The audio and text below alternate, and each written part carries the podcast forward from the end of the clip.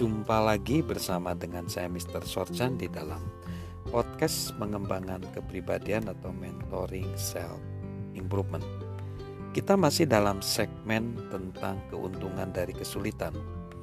Kita tiba pada keuntungan yang kelima yaitu kesulitan memicu inovasi.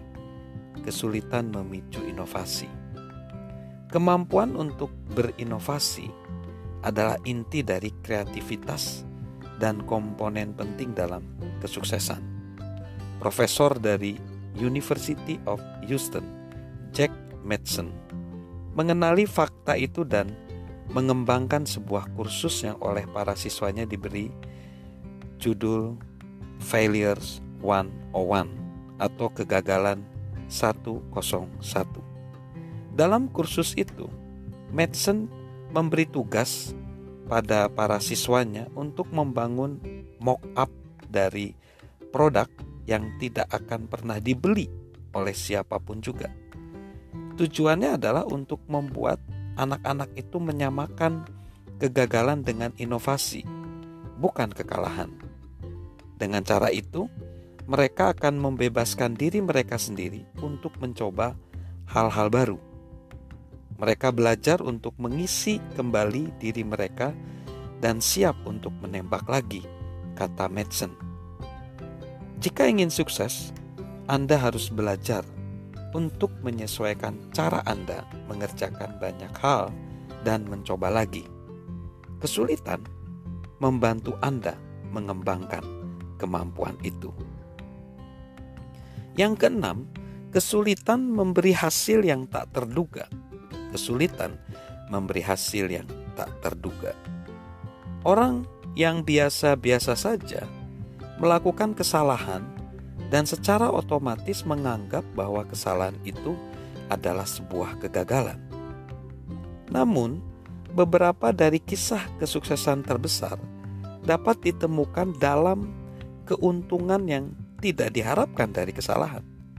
Misalnya saja, Kebanyakan orang mengenali kisah Edison dan fonograf. Ia menemukannya ketika berusaha untuk menemukan sesuatu yang sepenuhnya berbeda. Apakah kita juga tahu bahwa cornflakes Kellogg's adalah hasil dari gandum rebus yang tertinggal di panggangan selama satu malam? Atau bahwa sabun Ivory mengapung karena satu angkatan ditinggalkan di dalam mixer terlalu lama sehingga berisikan terlalu banyak udara atau bahwa tisu Scott diluncurkan ketika mesin kertas toilet meletakkan terlalu banyak lapisan tisu bersama-sama. Horace Welfel mengatakan, dalam ilmu pengetahuan, kesalahan selalu mendahului kebenaran. Itulah apa yang terjadi pada ahli kimia Christian Friedrich Schonben. Suatu hari, ia sedang bekerja di dapur. Istrinya sangat melarang hal ini dan sedang bereksperimen dengan asam sulfur dan asam nitrat. Ketika secara tidak sengaja menumpahkan sedikit dari cairan itu di meja dapur. Ia merasa bahwa ia ada dalam masalah. Ia tahu bahwa ia akan mengalami kesulitan ketika istrinya menemukan hal itu. Ia segera berusaha mencari celemek katun, menggelap, mengelap tumpahan larutan itu, dan menggantung celemeknya di dekat api supaya segera kering. Tiba-tiba, terjadi ledakan yang sangat hebat. Jelaslah sudah bahwa selulosa dalam katun mengalami proses yang disebut nitrasi.